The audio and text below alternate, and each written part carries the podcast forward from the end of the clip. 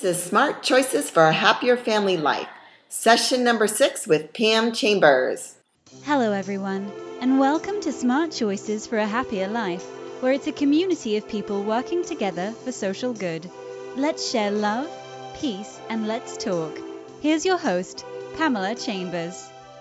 Good morning, everybody. Summer is over, school's in session. I have twin daughters, and they've just begun middle school. I have already seen lots of middle school drama. My one daughter loves it, my other daughter hates it. She's begging me to be homeschooled. The daughter who hates it, or who hates it, said the eighth graders are scary. I think she's been getting some initiation by the eighth graders. I'm just telling her be patient, give yourself time to adjust. Well, last week I didn't get any before school tears and no requests for homeschooling, so I think she's adjusting. However, um, she did go to her first high school football game, which I think helped her realize how much fun it can be. Well, today we have a fabulous guest. She is the co author of two New York Times best-selling books, and today she's here with us. The book Nurture Shock was on the New York Times best-selling books bestseller list for more than six months, and an Amazon top nonfiction 100 book for over a year.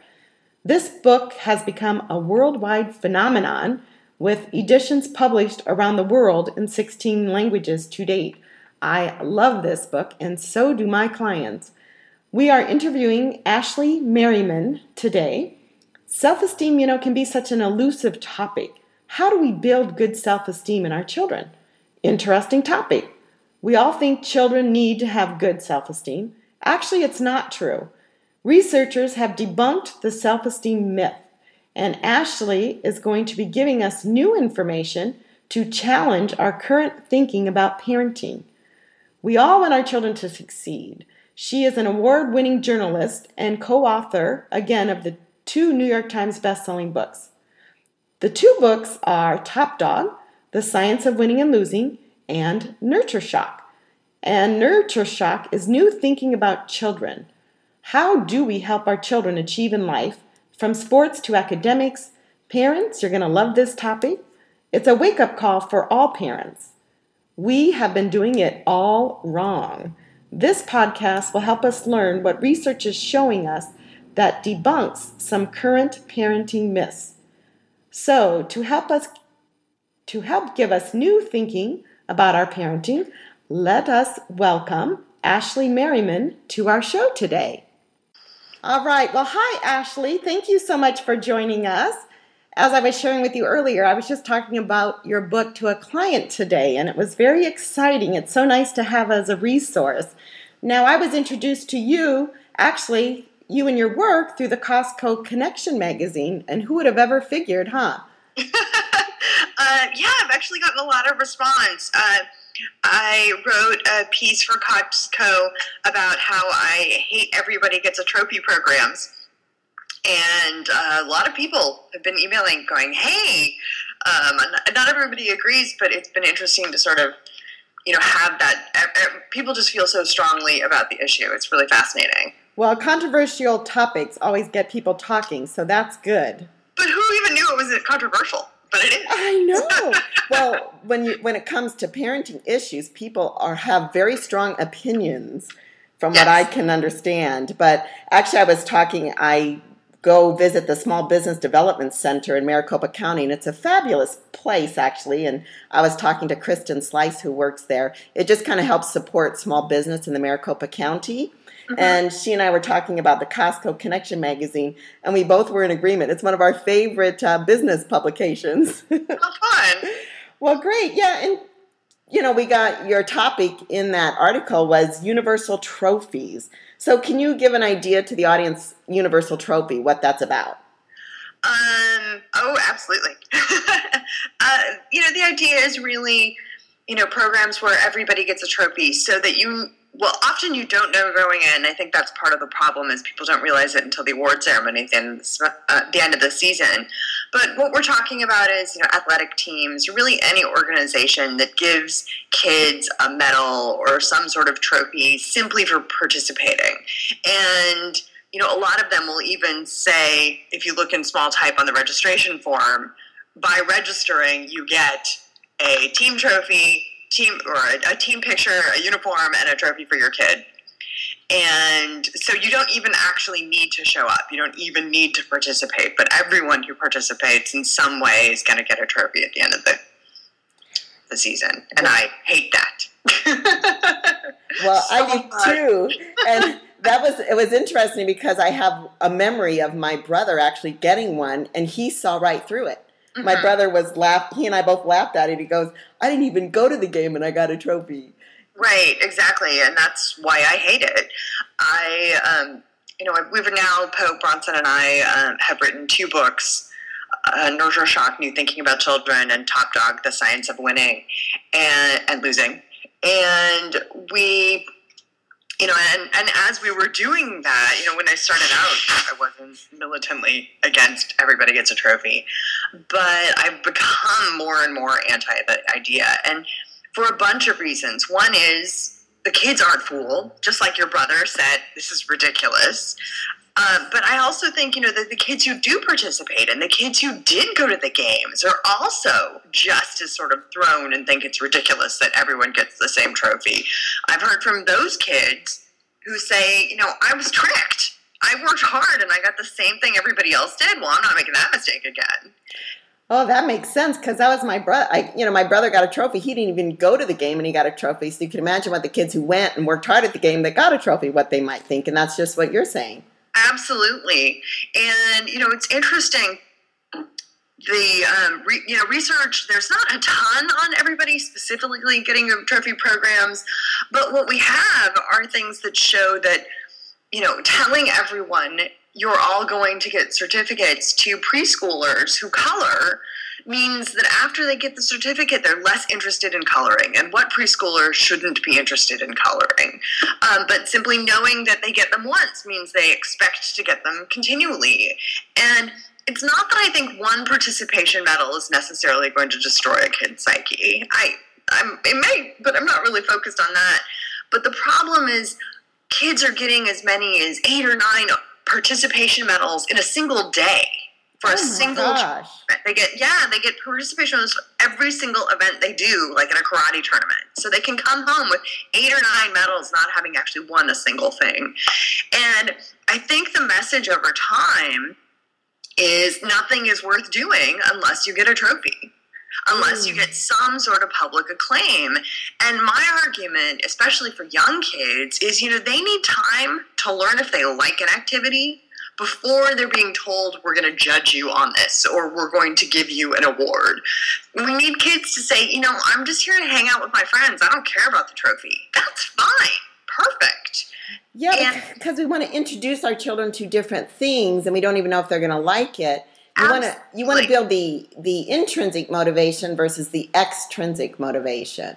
Absolutely. And you know what we wrote about in Top Dog is that the benefit of competition, so the benefit of participating in something like soccer is not the trophy. It's not the win or the loss. We can't be so focused on the end result and saying how we did, whether we had a trophy or whether we won, is why we did it.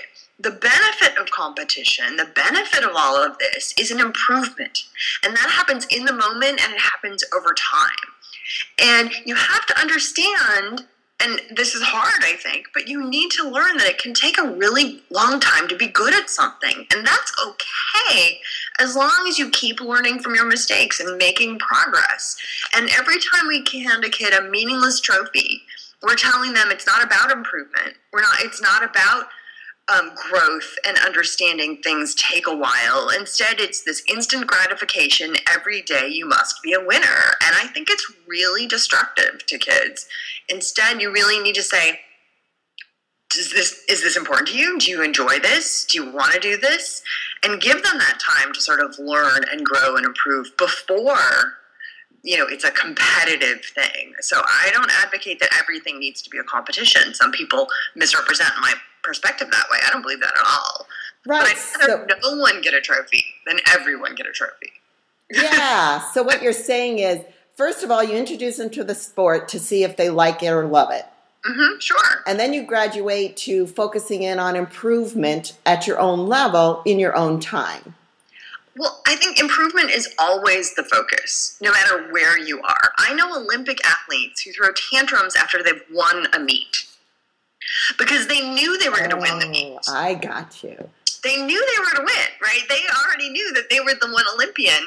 They were there to set a new course record or a new personal best or a world record and the medal itself was irrelevant i recently a couple weeks ago went to the us swimming national championships and michael phelps was there and ryan lochte was there and tyler clary and Cullen jones and the second the medal ceremony had finished they would walk over to the stands and hand their medals to a random kid sitting in the stands. Oh my gosh, that's great. Um, yeah, the kids were freaking out, and uh, Oh. apparently, um, Ryan and Michael do that regularly. They're handing their medals away, and you know, for everyone who tells me, you know, well, the, it's really important that the kids get a trophy.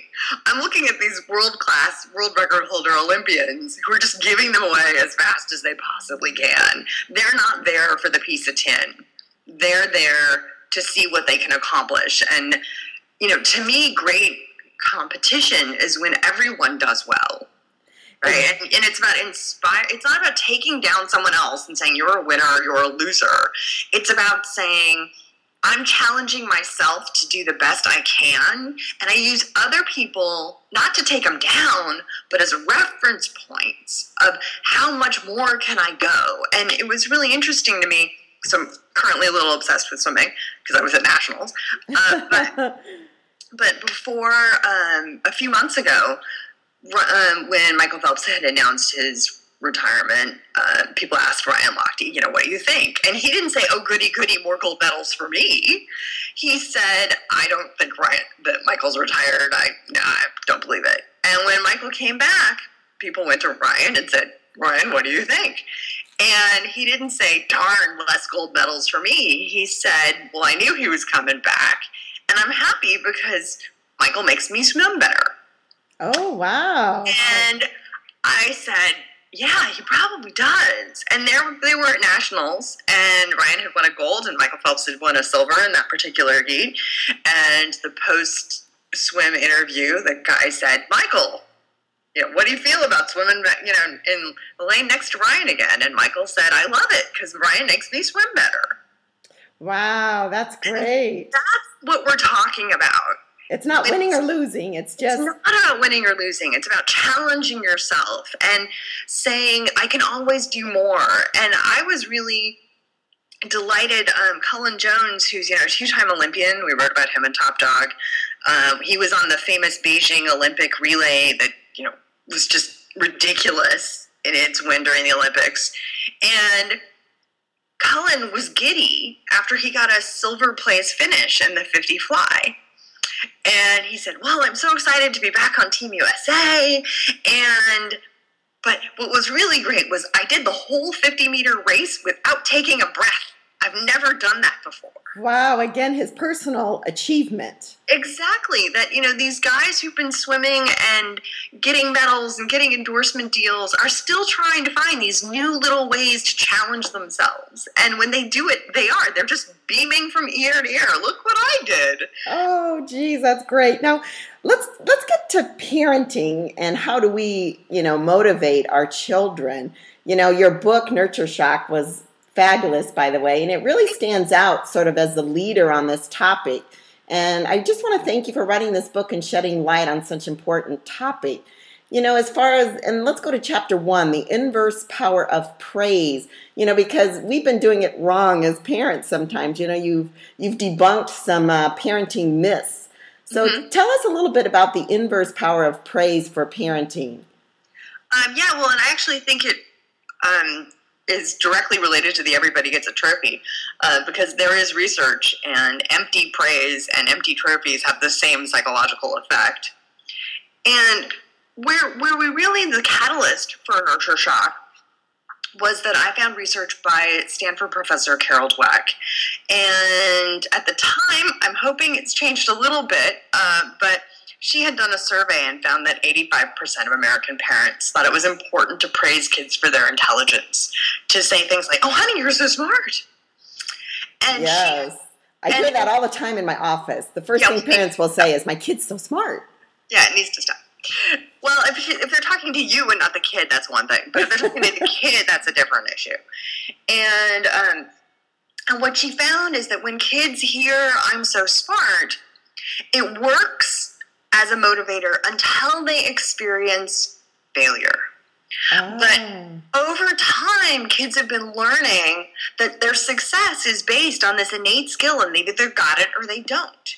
And things like effort become stigmatized because effort's for that dumb kid next to me who can't do it because of their natural special gifts. I have special gifts, they don't.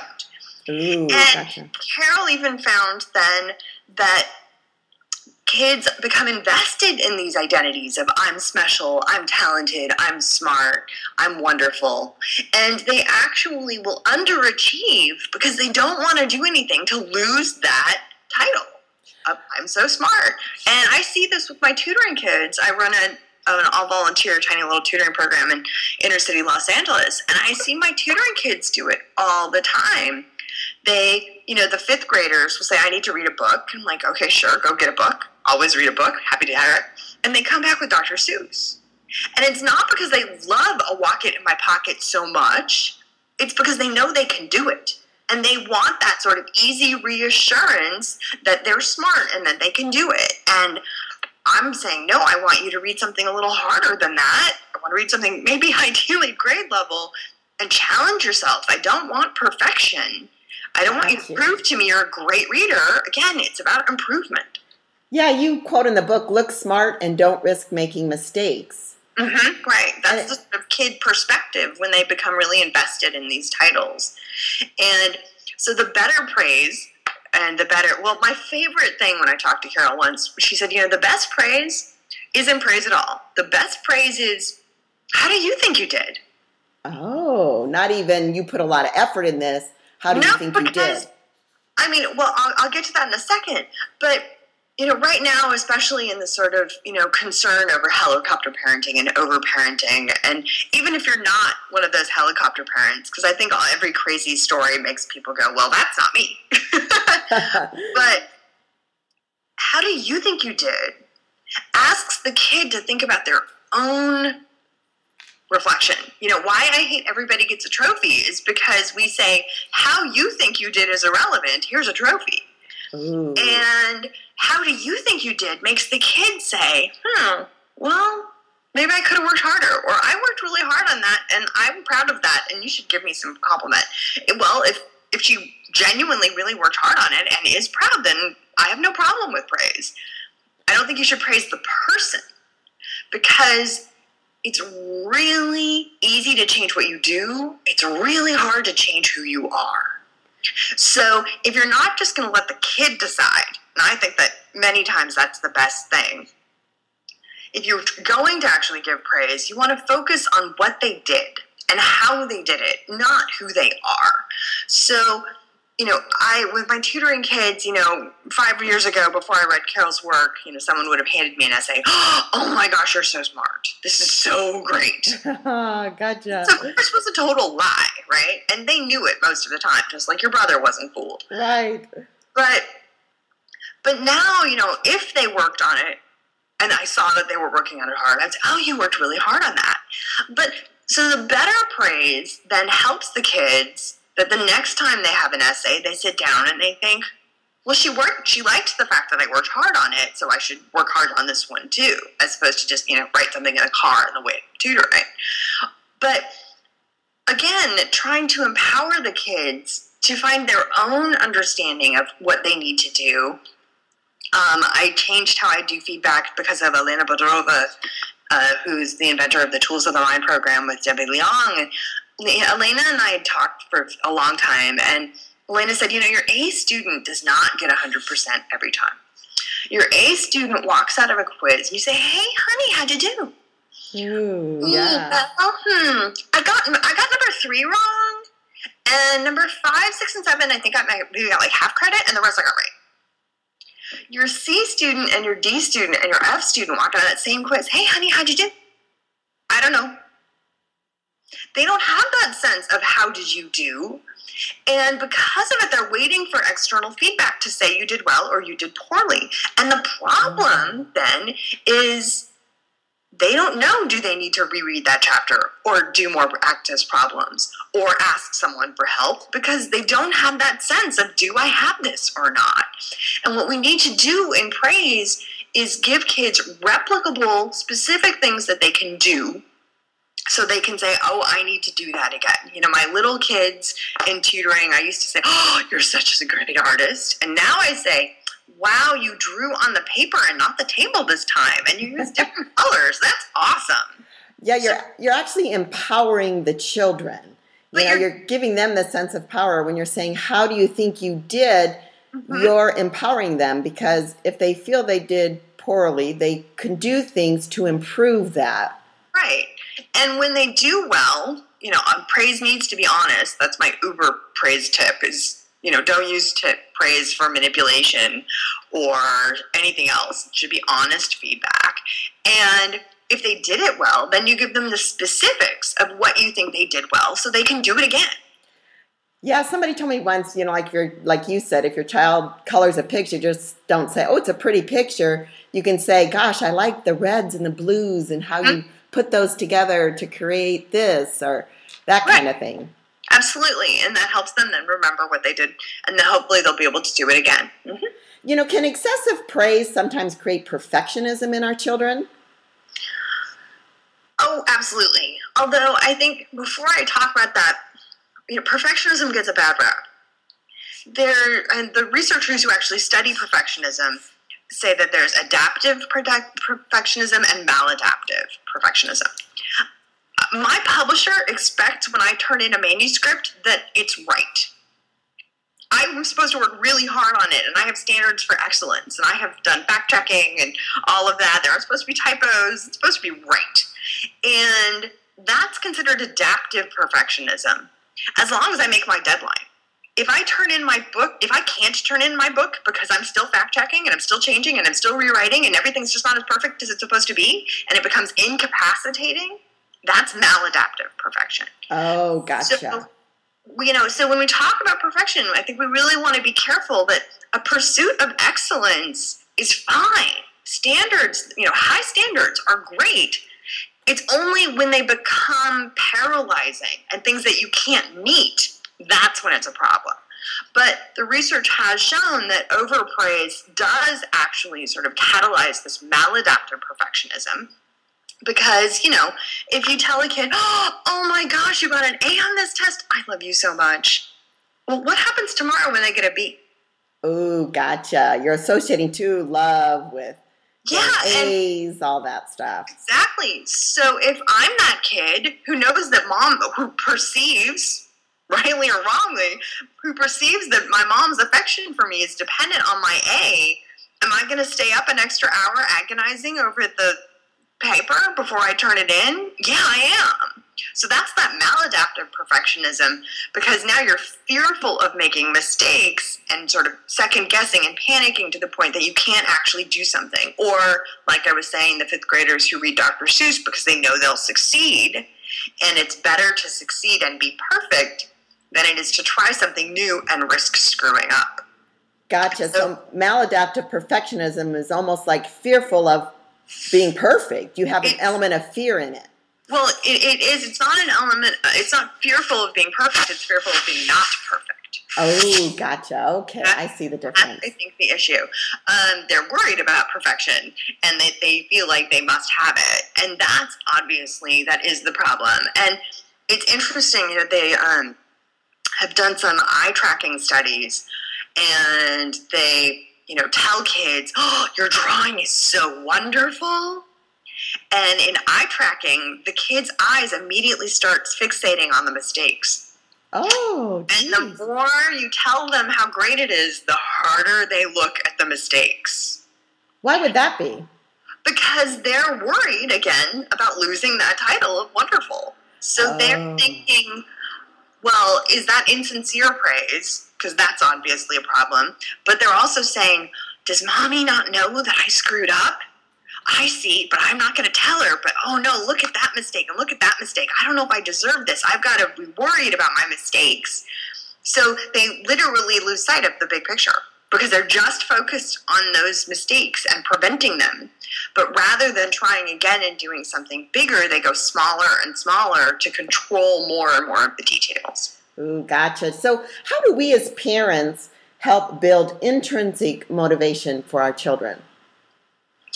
Well, intrinsic motivation is sort of a psychological um, term of art, which is the idea that I really just say it's the thing you love to do. Okay. You do it because you love it. Right. Um, and extrinsic motivation would then be everything else. Um, you know, it's I go to work because they pay me. I go to soccer because I get a trophy. I work hard on my test because I'm getting an A. Uh, I wore a new blouse so that my friends would say it was nice and that they thought it looked okay. Um, so every you know everything else is extrinsic motivation. And right. and what we want to do, and the research pretty much shows that intrinsic motivation starts out and extrinsic motivation kills it.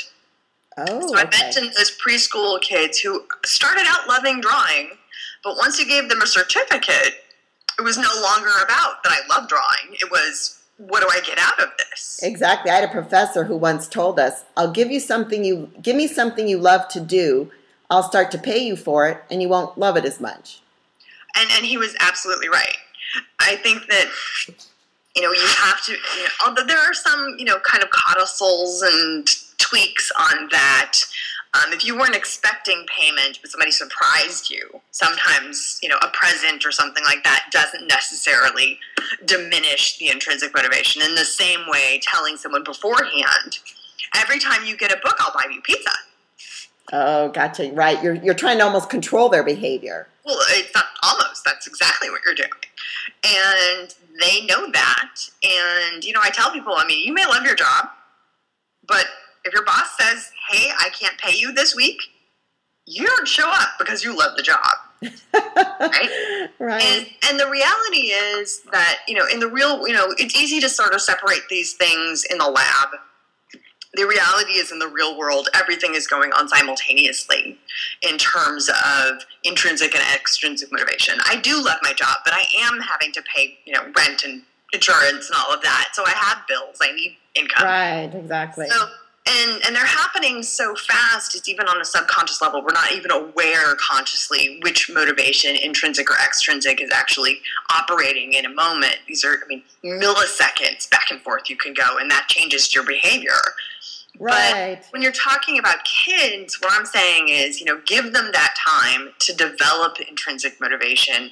Give them that time to decide if they love it before you add the peer pressure, the paternal pressure, the grandparents, the teachers, the trophies, whatever. And, you know, give them that time t- as long as they possibly can to just love it or learn they hate it. That may happen sometimes too, but hopefully that means they've learned they like something else more. Exactly. How do you do that though? Because if they start in little league, they're already competing. You know, they start games and competition right away. Well, I, again, I guess that really depends on the league. I mean, I, people tell me all the time, you know, my team doesn't keep score for soccer. Oh, I like that. Oh, I don't. I think that's ridiculous. Oh, what do what do you think is good? Well, I mean, I what I tell people when they say our team doesn't keep score is no, you don't post a score. But every kid knows Oh, exactly who gotcha. scored. They Every kid do. kicked and missed the ball. You're right. right? You just told them that they have to pretend they don't know, but they totally know. They just won't involve you in the conversation.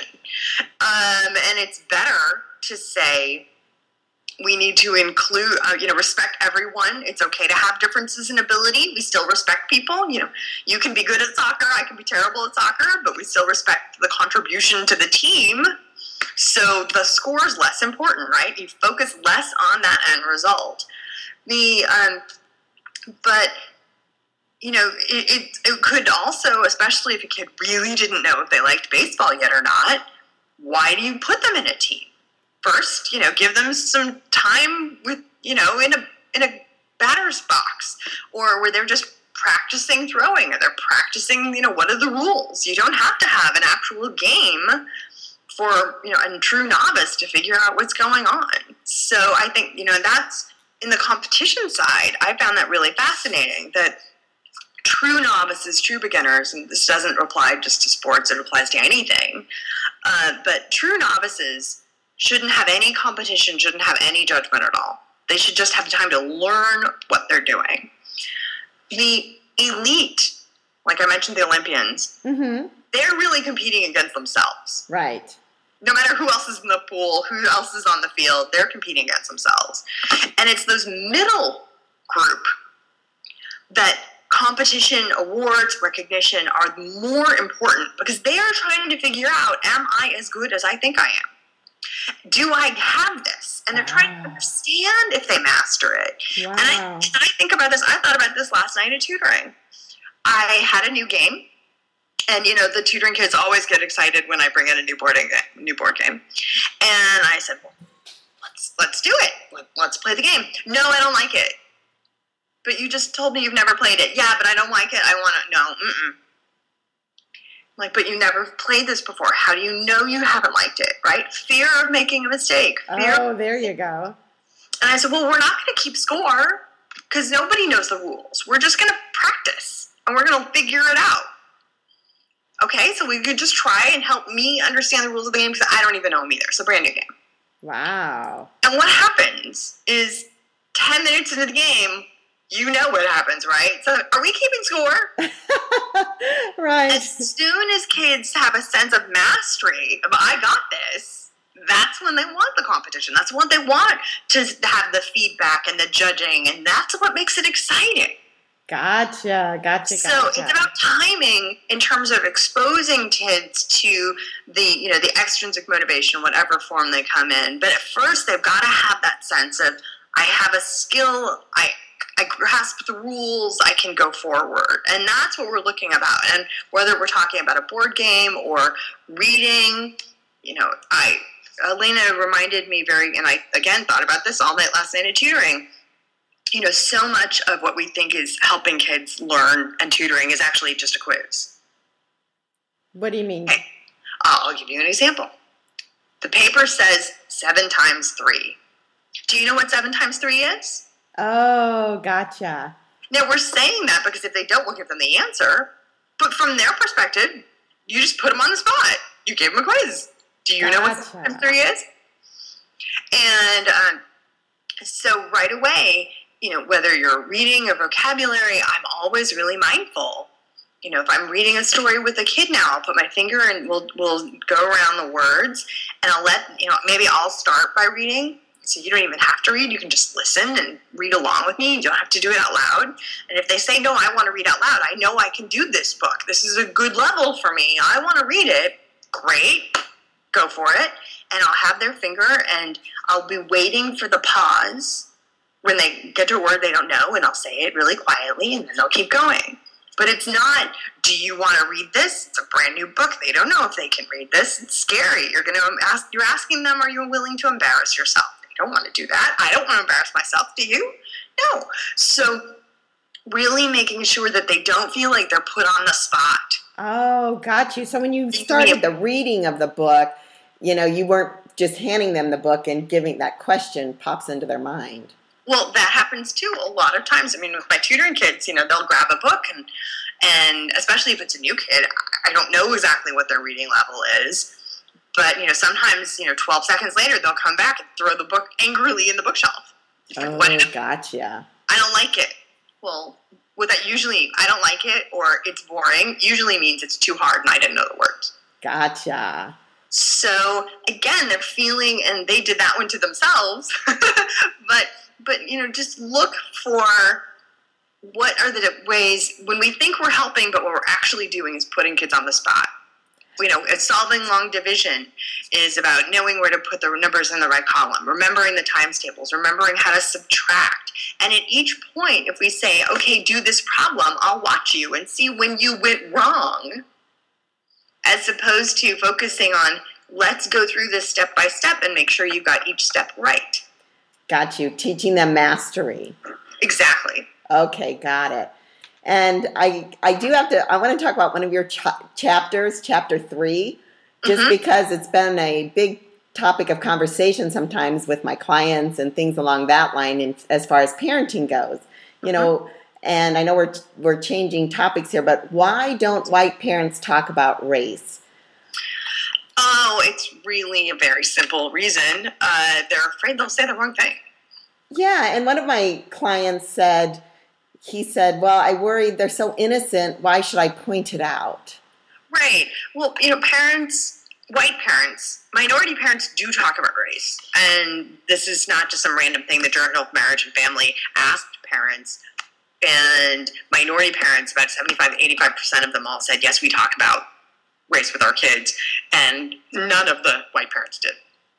And the white parents are mostly, and, and again, there have been studies on this, they're afraid of saying the wrong thing.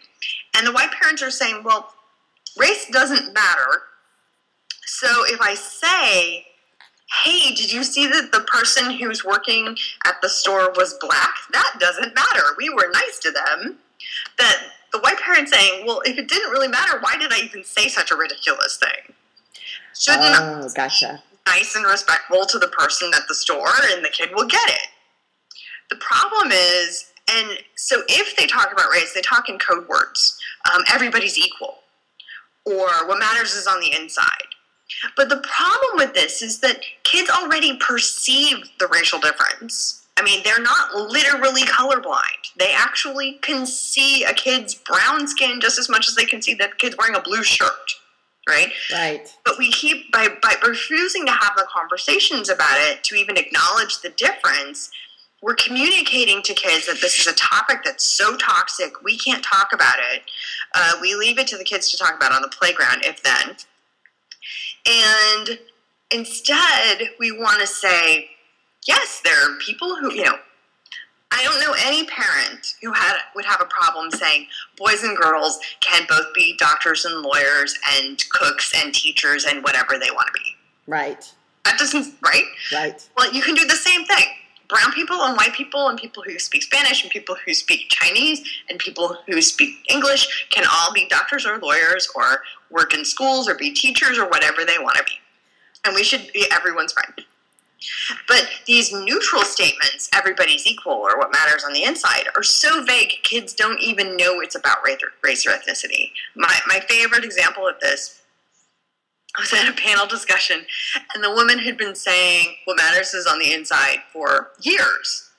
And finally, her, um, her nine year old boy burst out Mom, why do I care about people's kidneys? Completely flummoxed by the whole pseudo conversation that he had no idea what they were having. And so that's the key is just to be very frank and you know and not in public. I've heard a lot of horror stories where, you know, kids suddenly um, you know, walk a white kid will walk up to a black person and say, "Wow, you're brown." Wow. and and and then the the mom panics and the person you know is hurt feelings and so the you know uh, April Harris, better researcher at the University of North Carolina, says you know that's called the unicorn effect. And you don't want to wait until you see a unicorn. Instead, you want to have a conversation at home that people look differently, but you have to treat all of them nicely. You can't assume because someone looks differently than you that they can't be your friend and and, and because little kids you know I, none of this has been as a criticism or finger pointing of little kids but you know you picture a little girl uh, her first day at kindergarten and she wants a friend well how's she going to pick who's going to be her friend she looks for the girl who looks like her Right. They naturally are sort of inherent in pick, picking people who are similar. Well, they assume that the visual appearance translates to other things. The researchers call it essentialism. So the little blonde girl with ringlets sees another little girl with blonde with ringlets and says, Oh, well, if she looks like me, then she must like pepperoni pizza and Candyland like me too. Gotcha. And that girl with the weird hair and who has that, oh, I don't know, no, she probably doesn't like Candyland. So you just got to tell kids the only way to know if that girl has likes Candyland is to go up and ask her. Right. I you know, one of my clients, he's an adoring fan of yours and he oh, said Aw, that the he loves, you know, the inverse power of praise, the chapter on sleep, the chapter on race. He said that chapter three is, you know, again, why white parents don't talk about race has been the hardest one to implement. He said it's been, you know, how how do you begin to talk about race? You've given us some examples and how to sustain it on an ongoing conversation about race with your children. Do you have any suggestions? Um, sure. Already he waited too long.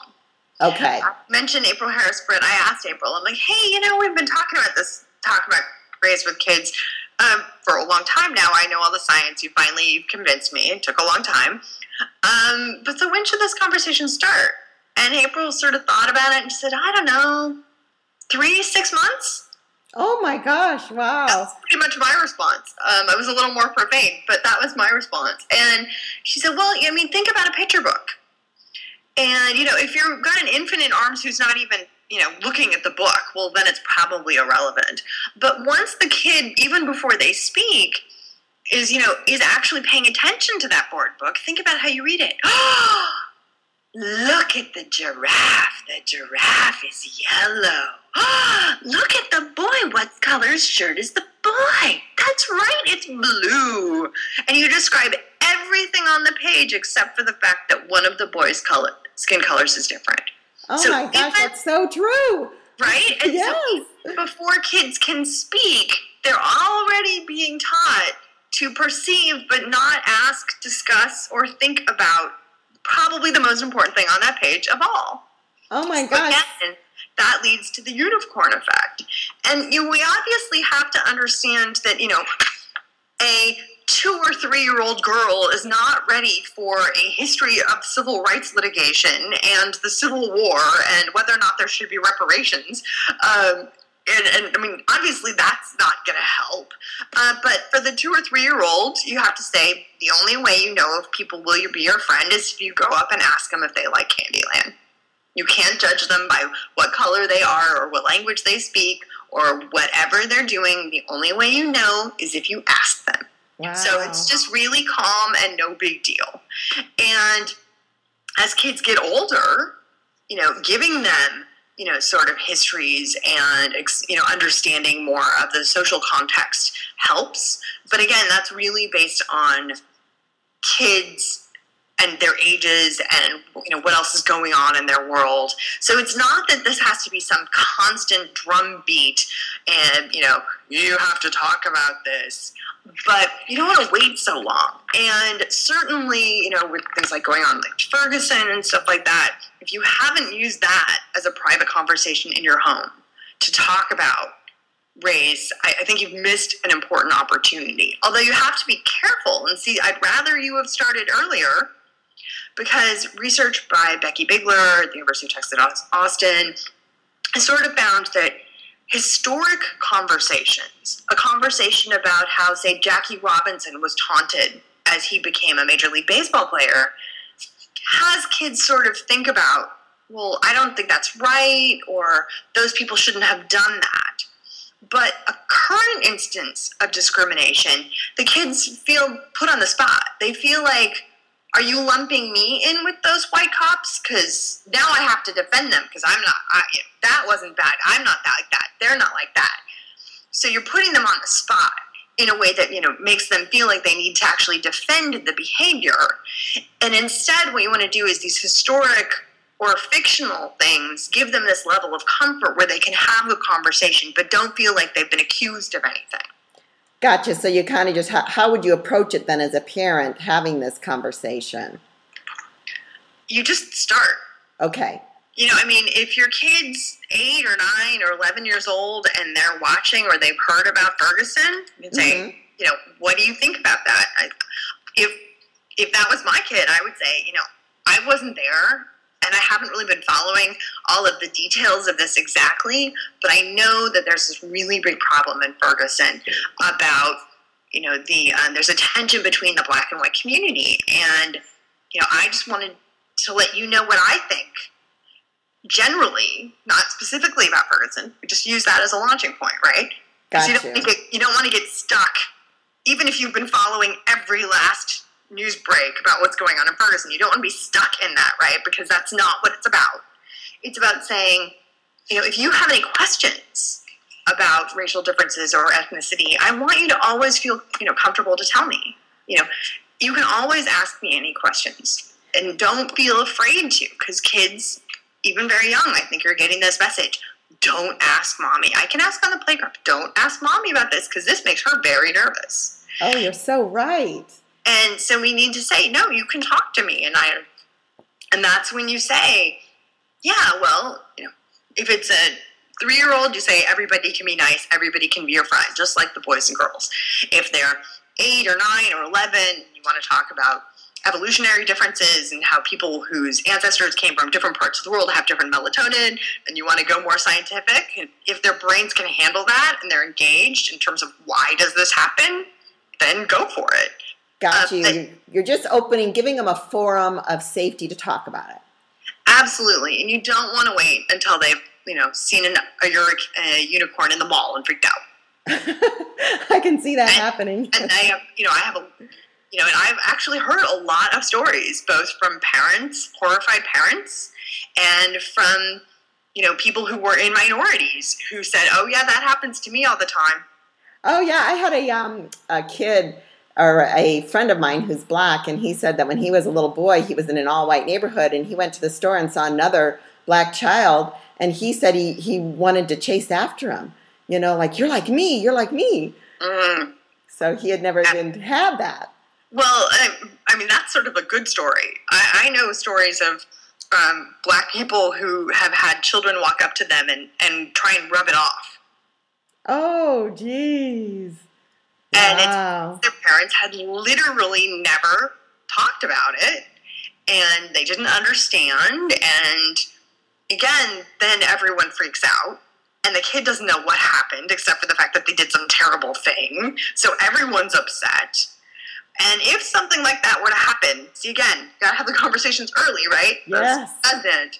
But if something like that is happening, the um, April says, you know, you don't freak out.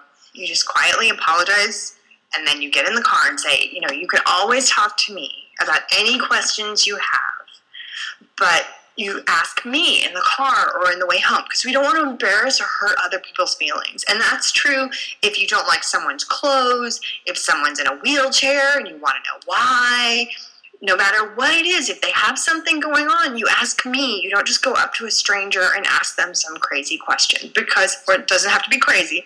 You don't want to feel again embarrass them, but you you ask me because we don't want to hurt other people's feelings. And kids get that, and that's true whether you are talking about handicap status or anything else. And having that conversation really calmly in the car, it's no big deal. Anytime you have questions about stuff like that, let me know. Great. You're teaching them social etiquette. Absolutely. Right. Yeah. Who wants that? I don't want to hurt anybody's feeling, no matter what I cause, right? Exactly. And do need to learn that, but they also need your approval to say you can talk to me about the hard questions. And I think that you know that's something we want for our kids to learn from the get-go. You know, the reason I give my kids honest feedback when about their drawings when they're six is, yeah, I know it's good and we shouldn't overpraise, but I also want that six year old when they're 16 to know that they can come to me and that I'll tell them a frank piece of advice. Good, you know, I, yes. You know, I mean, my mom, mom, he doesn't like me. he just doesn't know how wonderful you are. There are other fish in the sea. Well, I just didn't go and talk to mom again about boys. right? Right. It's so general. It's yeah, so I mean, a 16 year old comes up to me, oh, he doesn't like me. I'm like, well, sweetie, maybe you should knock off on texting him every two minutes. that could and, be an issue. Yeah, and I'm and I mean I'm not being hurtful. I'm being warm and supportive, but I'm I'm telling them, hey, I think you might have screwed up here. How do we do this differently? Or you have a question on what you should do. Let's work this out. Um, so I think that important dialogue is really crucial, and it's kind of, you know, now having read the science and talked to researchers about this for so many years, it's kind of amazing that one of the most important social issues of our time, race, is the one thing we don't actually talk to our kids about. Oh, I know. And this should be in our schools. I mean, it just makes me so angry that we don't have parenting classes and educate these kids in high school on how to handle great topics like this and praise and all of this. It was well, just, you know, I, I, I mean, to me, if you waited until school, whether Oh, it was that's true. five or six or 15 in high school, that was about 10 years too late. That's true. Give it in the And- Lamaze classes. Yeah, well, I mean, I just, I, I, I just think that, you know, uh, right now everybody says the answer is always having something in school. And, you know, most bullying starts between siblings well before anybody gets to school. And that pattern of abuse and use of power to control someone else happens in the home way before it happens in a schoolyard. So to me, every time I hear, oh, we need to do this in school, yeah, maybe, but this stuff started earlier, and we need to not punt it to the schools so that we don't have to deal with it.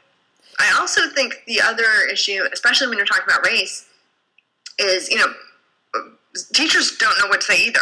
They're just as scared of these topics right, true. and they don't get training in this as much as they should. Uh, but again, it's re- you know it also depends on you know individual kids and what they know, and you know like multicultural literature because there is curriculum. People bring it out for you know Black History Month or whatever. Um, but again, it's often so vague; it's meaningless. It goes back to the everybody's equal and everybody's holding everybody's hands and some Right. little girl just goes, but I don't like her. Why would I hold her hands? And it has nothing to do with race. It's just such a foreign, out of touch thing with their perspective that it doesn't make sense. And by then, actually, kids will re remember texts to conform with their stereotypes. So, um, researchers have actually tested the efficacy of these multicultural textbooks and find, you know, they ask the kid, well, which kid pushed someone off the slide? Was it the black kid or the white kid? And the white kids will say it was the black kid, even though it was the white kid. Oh, jeez. Because their brains literally rewrite the story so that it seems in keeping with the stereotypes that they have in their head. So, again, that's why I'm saying it got to start really early. And it doesn't have to be a big deal, but you have to have these conversations straight on so that kind of thing doesn't happen. And again, it's sort of interesting, you know, I think most people sort of expect, well, but I was respectful to the African Americans in my community. I, you know, work with people of all different backgrounds at work, and I do this and I do that, and why aren't the kids just sort of getting it from the exposure of my interactions? But the research says that there was very little correlation between what the kid thinks and what the parent thinks. There's a strong correlation between what the kid thinks and what the kid thinks the parent thinks. Ooh, got you. Like when we don't point out the different colors in the books of the people's Right. skin. And they just fill in the blanks. And, you know, and this isn't just limited to conversations about race. Researchers have found that with middle school students and what they think their parents' morals are. Um, not the same as what the parents' actual values are. So we have to just be really calm and tell them specifically here's what I think. And make sure that our actions are consistent with our words. But we can't just say actions are louder than words for little kids because they're not Gotcha. also kids exposure to your world is actually surprisingly narrow.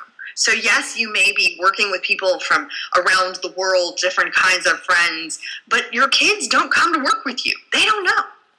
That's right. They don't see that. they don't see it. They don't see it you know you could be on the phone with someone you know who's in china or in kenya or wherever. They don't know. They just hear you say yes yes and they look around at the people who drive carpool and geographically most of the kids who are in carpool are of the same race so they just assume everybody you know looks like them because that's the only people they see you with Well, what's the best way, do you think, to get this information out? Because it's so valuable. You know, how do we get this information out to the public if it's not in the school system? Where do you think that it would have the best, you know, how can we get it out there?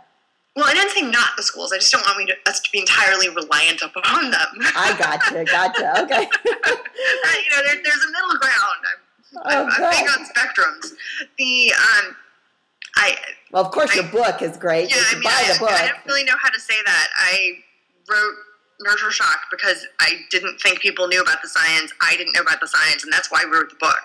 And that's why I'm on talking to you on your podcast. I beyond that, I hope that you know people do read Shock, do look at other articles I've written, listen to podcasts like this, and you know continue the dialogue. I don't have Yeah. beyond that.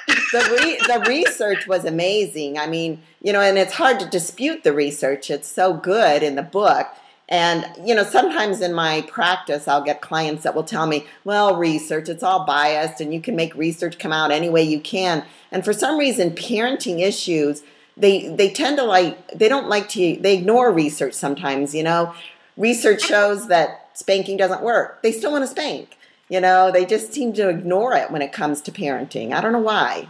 Well, I you know I actually think that at least before Nurture Shock, and, and I'm honored that I think we've sort of changed the way people talk about kids. Um, but I felt that you know a parent, a typical parenting book is a book with 400 bullet points of what you're supposed to do, but doesn't actually say where they got that information. Right. it, and everyone will tell you how to raise your kids. I can, you know, you can walk up to a stranger on a street corner, and that person will absolutely tell you everything you're doing right and wrong with your kid with no compunction, right? Your parents, the teachers, grandma, everybody has an opinion, but nobody says why. And so, what we did actually for Nurture Shock is we only presented the science and we laid out, you know, here is how they tested the effects of praise. Here is how they look at Yes. lying That was so And- important. and here's the finding. And we there are no tips in Nurture Shock. I'm giving you some because we're talking, but in Nurture Shock we said, okay, here's what the scientists have done. Here's what they found. Now it's up to you to decide how you apply that in your home. And you may say, my kid's the one outlier and this doesn't apply to me. Well, the researchers have taught me that you don't say you're wrong. You say, really, what's going on in your house? Why is your kid different? What's going on? So, uh, my hope with Nurture Shock was that the next time someone said, here's what you should do to fix your kid, that the parent could say, well, how do you know that? What was the science? What was the experiment? What are the other issues that are going on? And giving people tools of how to unpack these bullet points of advice, which I think in some ways there's so many of them and they're so contradictory that then everybody just does tune them out. So I that got you. was the main thing. I mean, I think we're all a little frustrated that every day some random study, you know, news at 11, thinking causes brain cancer. right. And then tomorrow, news at 11, thinking prevents brain cancer. You know, the rip and reads I don't think are helpful. Um, but if you put the research in a context and you explain how did someone do something, what are the issues involved, you don't even need to give the advice. You just say, this is what they're thinking about. Now, what are you thinking about?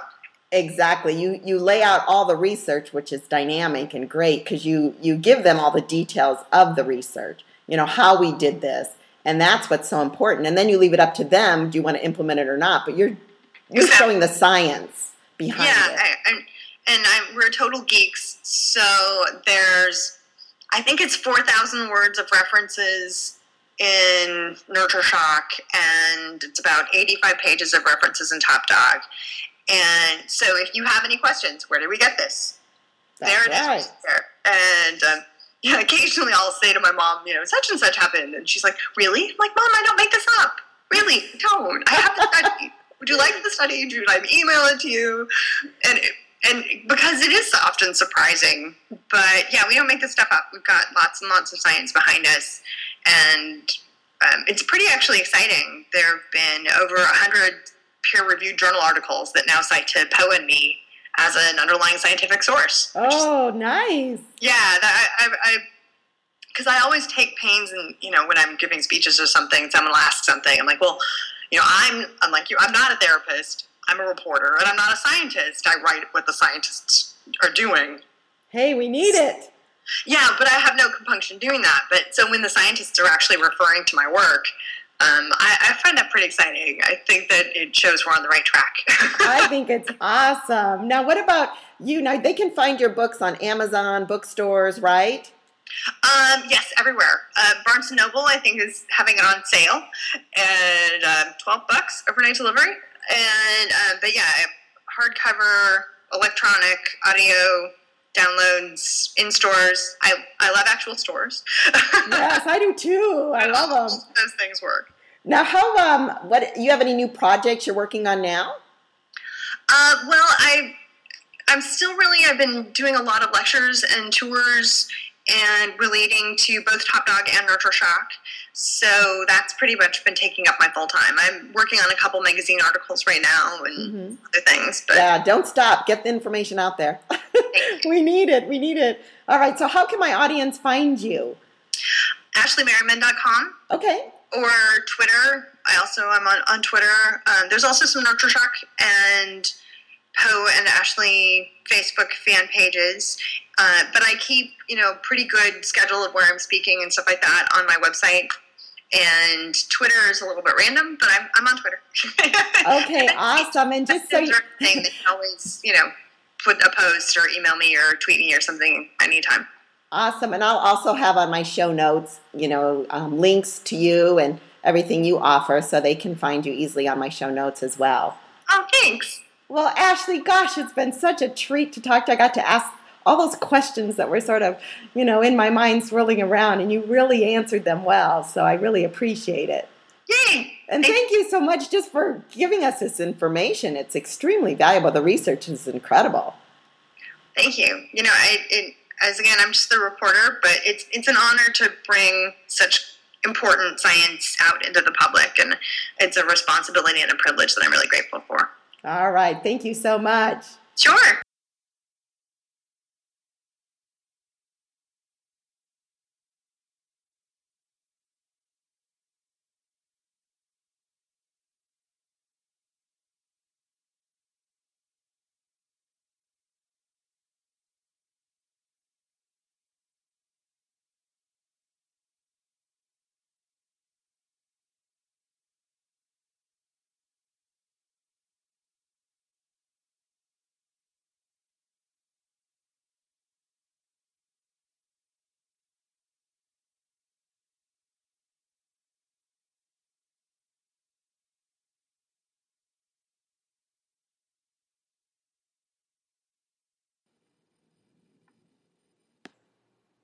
Wow, that was so good. I could talk to her for hours and hours. I just want as many people as possible to have this information, so please pass it on. It's so good for our children. Thanks everyone for listening. Hope you enjoyed Ashley and all the fabulous research. The show notes, resources, and links will be located on the podcast link on my website at pamelachambers.com. Please sign up for my newsletter and you can receive my five favorite apps in helping your child develop an emotional IQ. Thanks again for spending time with me and Ashley Merryman. Looking forward to seeing you again. Until then, keep listening to Smart Choices for a Happier Family Life. Love, peace, and let's talk. This is Pamela Chambers at pamelachambers.com signing off. Thanks for listening to Smart Choices for a Happier Life at pamelachambers.com. Wishes for you to have a blessed day. Wishes for you to have a blessed day.